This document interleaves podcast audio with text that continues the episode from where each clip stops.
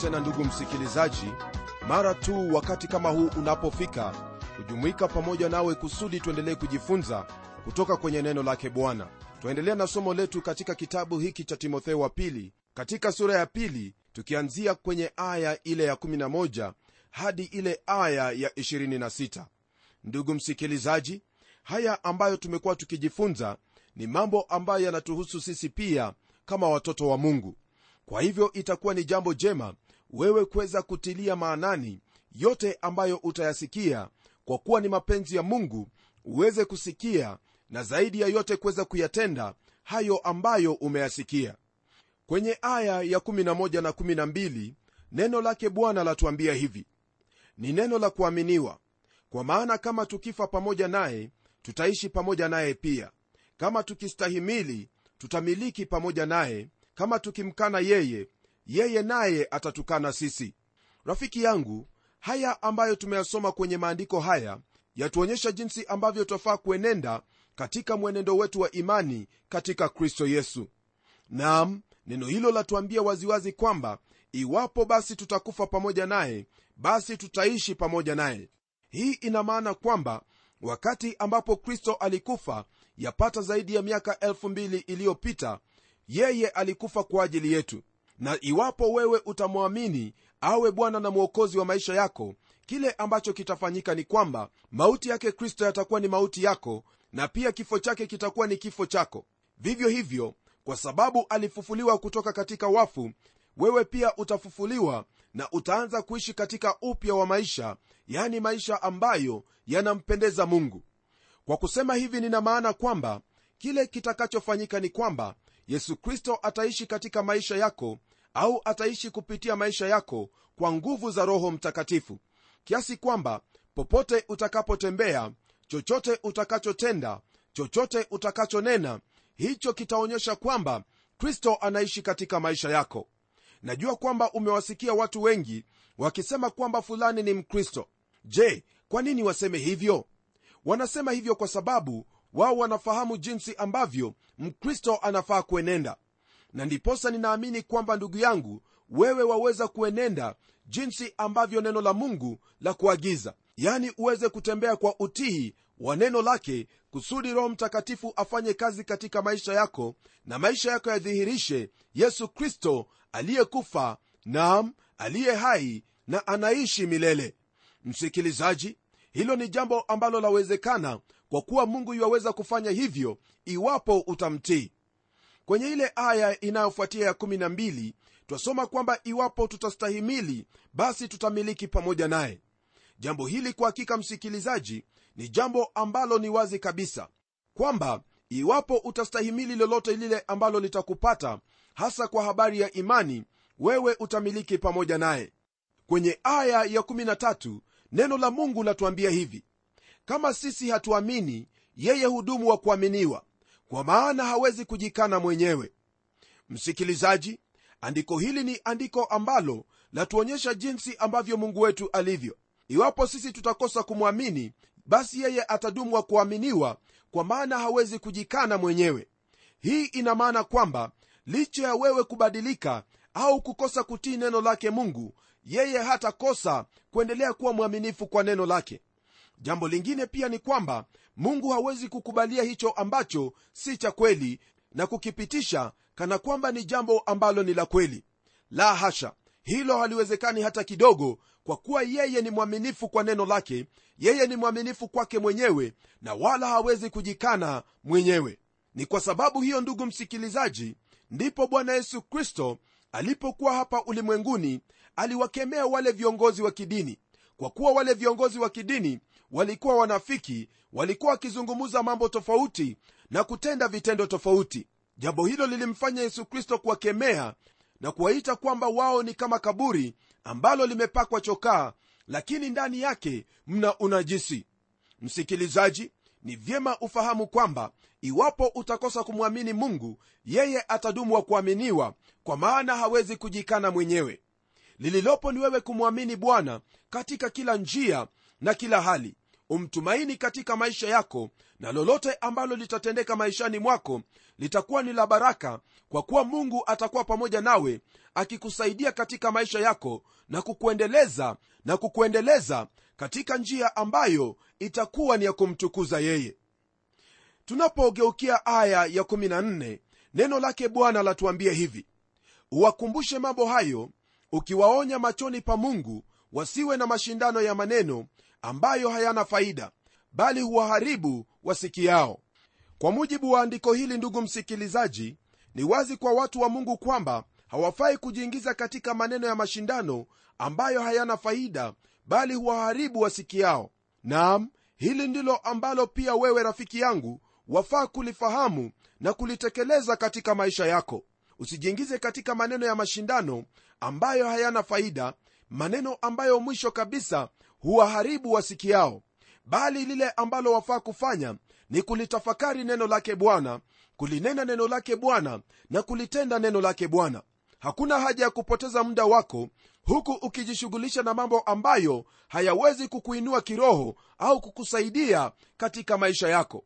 Jambo hili ndilo ambalo paulo mtume anamwambia timotheo aweze kuwakumbusha waumini nawe ndugu yangu iwapo wewe ni muumini au wewe ni mtumishi wa mungu ni vyema uweze kuwaonya wapendwa washughulike na maneno yatakayowajenga maneno yatakayowasaidia katika maisha yao maneno yatakayokuwa ya faida katika roho zao. Kwa kuwa imani huja kwa kusikia na kusikia neno la mungu vivyo hivyo yale ambayo yanaharibu huanza kwa kusikia. Mtu anaposikia jambo yeye hulibadilisha jambo hilo na likawa kitendo kwa hivyo mtu anaponena maneno ya mungu maneno ambayo iwafaa kuyatenda mambo hayo huyabadilisha moyoni mwake na kisha hutoka kama vitendo. Mtu wa mungu tafuta kuyasikia maneno yake mungu tafuta kuyasikia maneno ambayo yatakujenga maneno ambayo yatakusaidia kutenda yale ambayo mungu amekuagiza. Ndiposa ndugu msikilizaji neno la bwana latuambia yafuatayo kwenye aya ya 15 nalo neno latuambia hivi jitahidi kujionyesha kuwa umekubaliwa na mungu mtendakazi asiye na sababu ya kutahayari ukitumia kwa halali neno la kweli. Rafiki msikilizaji neno hili ambalo paulo alimwandikia timotheo laonyesha jinsi ambavyo twahitajika kuenenda kama watoto wa mungu. Naam ni vyema kujitahidi kujionyesha kuwa umekubaliwa na mungu. Hii ina maana kwamba kama mtendakazi pamoja na kristo ni lazima ujitahidi kujua kile ambacho wataka kufundisha au kile ambacho wakinena. Hivyo ni lazima usome neno lake bwana uwe ni mwanafunzi mzuri wa neno lake bwana. Kwa jambo hili kutukia katika maisha yako ni lazima uchukue muda wako wa kuweza kulisoma neno la mungu viwavyo. Kwa maana kwa kutenda hivyo msikilizaji hapo ndipo utakuwa na msingi bora wa kuweza kuwa mtendakazi asiye na sababu ya kutahayari ukitumia kwa halali neno la kweli.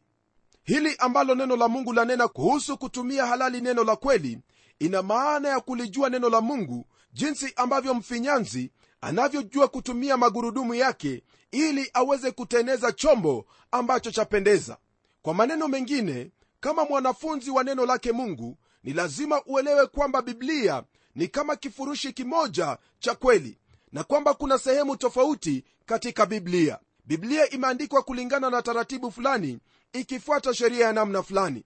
Nayo hiyo taratibu pamoja na sheria hiyo ni lazima iweze kuangaliwa vyema na pia ni lazima iweze kueleweka kwa njia hiyo wakati ambapo unasoma neno hilo. Kwa hivyo kuna huo utiifu kwa jinsi ambavyo biblia imeandikwa na pia kuifuata taratibu hiyo ambayo imeandikwa kwayo. Si halali hata kidogo kwa yeyote yule ambaye anadai kwamba ni mwanafunzi wa neno lake mungu kuchukua aya moja kwenye sehemu hii na kuchukua aya nyingine kwenye sehemu hii na mwishowe kufanya jumla ya kitu ambacho hata yeye mwenyewe hakielewi hata kidogo. Ni lazima uweze kusoma biblia jinsi ambavyo imeandikwa wala usijaribu kupuza sehemu nyingine hapa na sehemu nyingine ile. Waweza kufanya hivyo na vitabu vingine lakini unaposoma biblia biblia siyo kitabu ambacho waweza kufanya jinsi utakavyo. Ndiposa watu wengi hujaribu kusema kwamba biblia inajipinga yenyewe lakini sababu ni kwamba wao si wanafunzi wa neno lake mungu na wala hawaelewi taratibu na sheria ambayo biblia imeandikwa kwayo. Kwa hivyo iwapo wataka kuelewa biblia au kusoma neno la mungu vizuri ni lazima uweze kusoma kulingana na taratibu hiyo na njia iliyo rahisi ya wewe kuweza kusoma biblia na kuielewa na hivyo kuitumia kwa njia na hivyo kutumia kwa halali neno hili la kweli ni wewe kusoma aya baada ya nyingine sura baada ya nyingine na kutafuta mengineyo ambayo yananena neno hilo moja. Hiyo ndiyo sababu naamini kwamba ni vyema biblia inapofunzwa ifunzwe katika ukamilifu wake wote. Ndiposa watu wa mungu wapate kuelewa neno la mungu jinsi inavyohitajika tunapotelemkia kwenye aya ya 16 hadi ile aya ya 18 neno lake bwana laendelea kwa kutuambia hivi.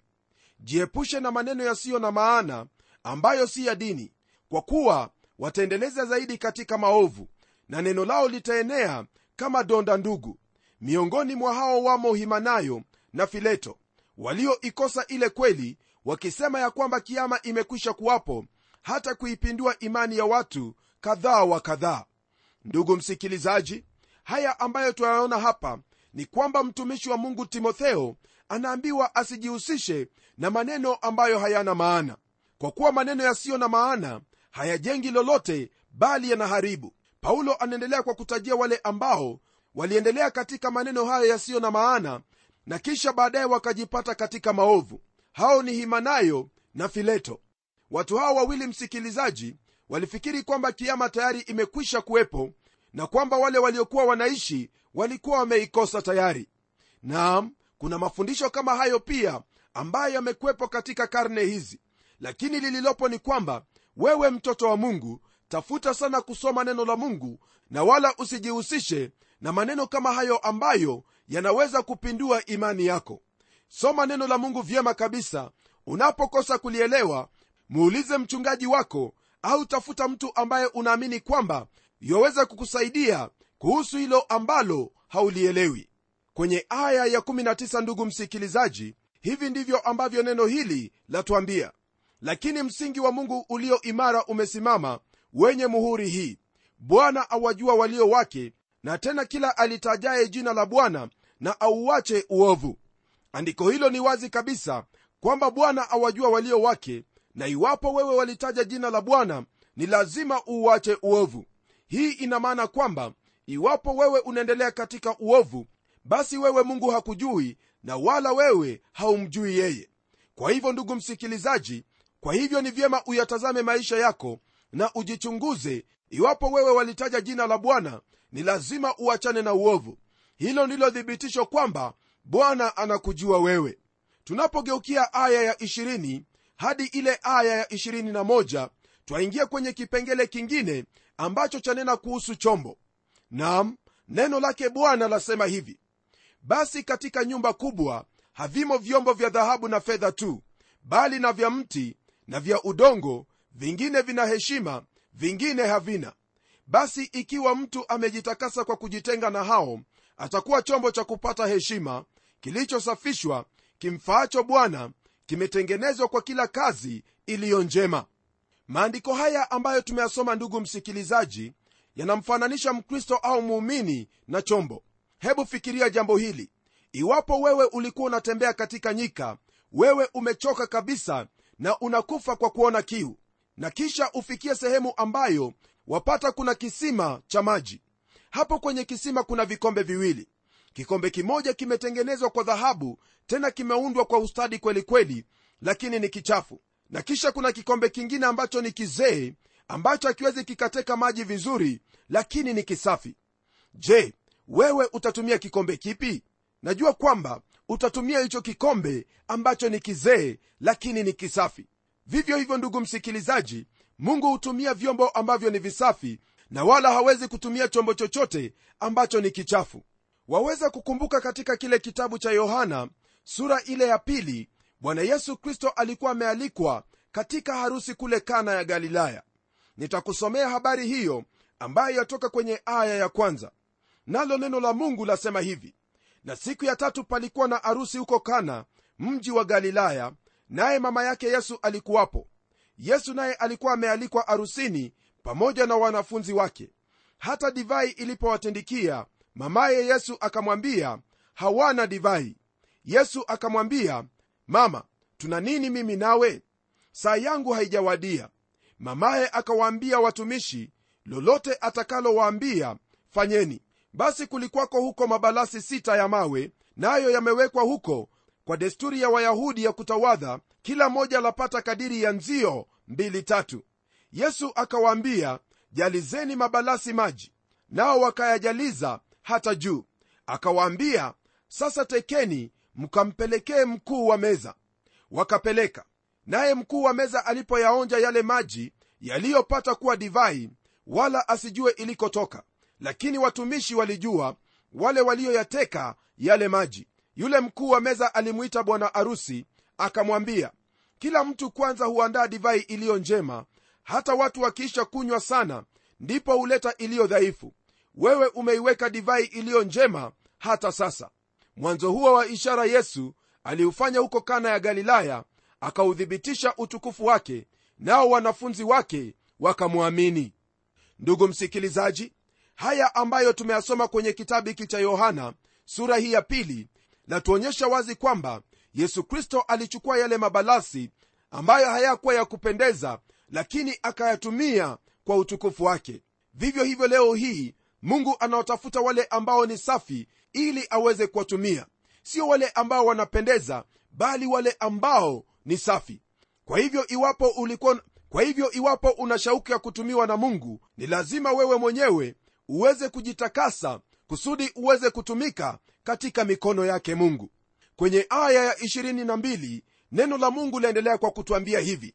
Lakini zikimbie tamaa za ujanani ukafuate haki na imani na upendo na amani pamoja na wale wamwitao bwana kwa moyo safi.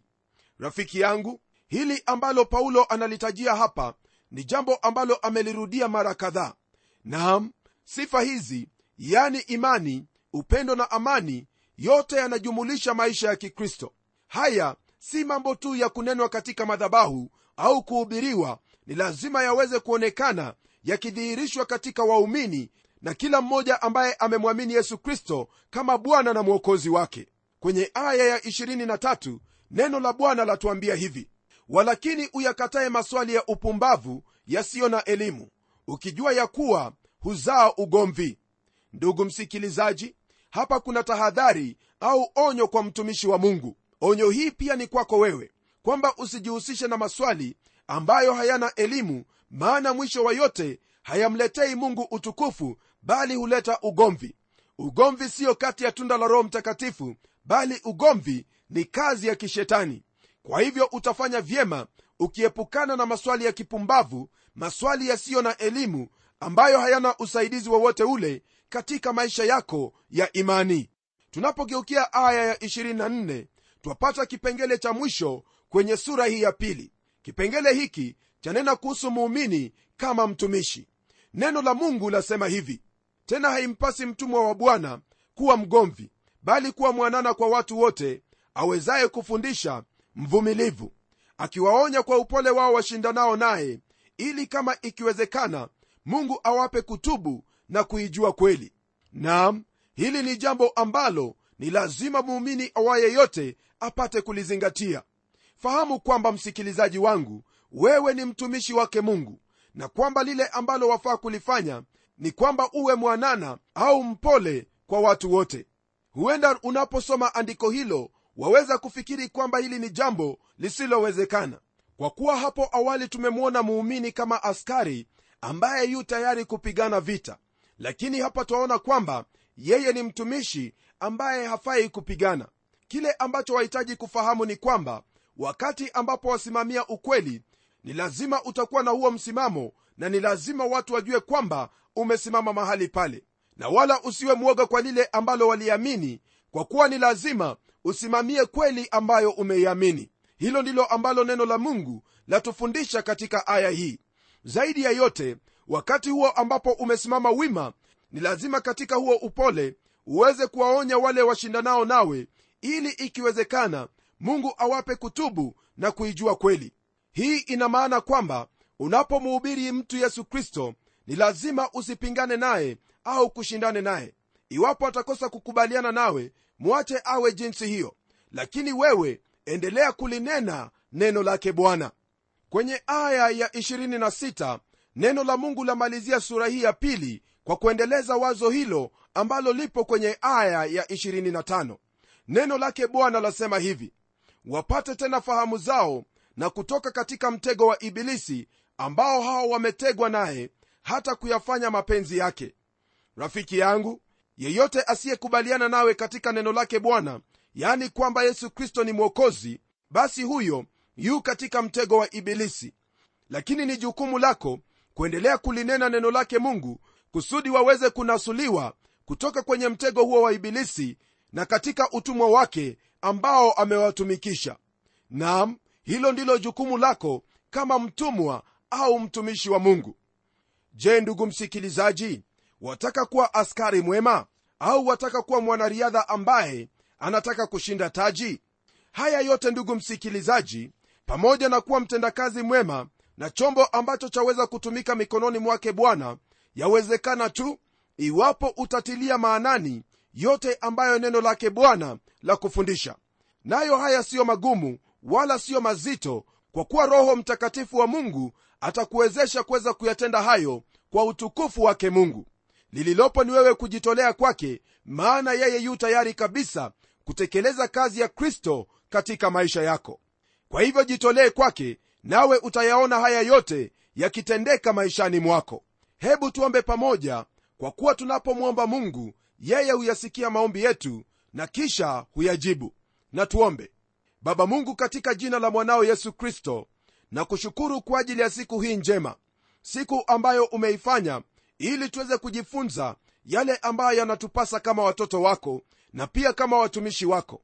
Namwombea ndugu yangu msikilizaji kwamba katika shauku la moyo wake lile ambalo anahitaji kutenda katika utumishi au katika maisha yake kama mtoto wako utamsaidia kwa nguvu za roho mtakatifu apate kuzitenda hizo kwa utukufu wa jina lako najua kwamba haya ni mapenzi yako kwamba aweze kuwa chombo kilichotakaswa chombo ambacho kimesafishwa kikufaacho wewe bwana kwa ajili ya kazi iliyo njema.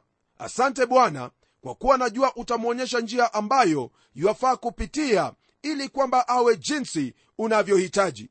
Na njia yenyewe umeifunua wazi kupitia kwenye neno lako yani biblia. Na kushukuru kwa kuwa nimeomba haya katika jina la yesu kristo ambaye ni bwana na mwokozi wetu. Amen.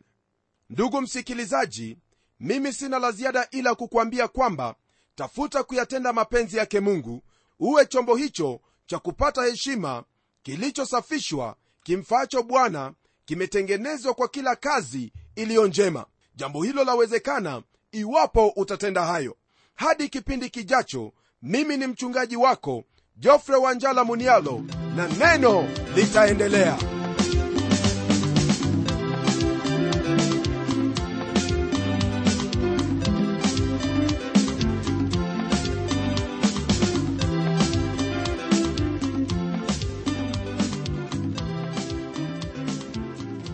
Kufikia hapo msikilizaji wangu najua kwamba baraka umezipokea na iwapo una swali au pendekezo uitume kwa anwani ifuatayo. Transworld radio sanduku la posta ni 21514 nairobi. Kisha uandike code namba ambayo ni 00505 kenya. Nitarudia tena. Transworld radio sanduku la posta ni 21514 nairobi kisha uandike code namba ambayo ni 00505 kenya. Hebu tukutane tena kwenye kipindi kijacho kwa mibaraka zaidi. Ni mimi mtayarishi wa kipindi hiki pamela omodo nikikuaga kwa heri. Na neno litaendelea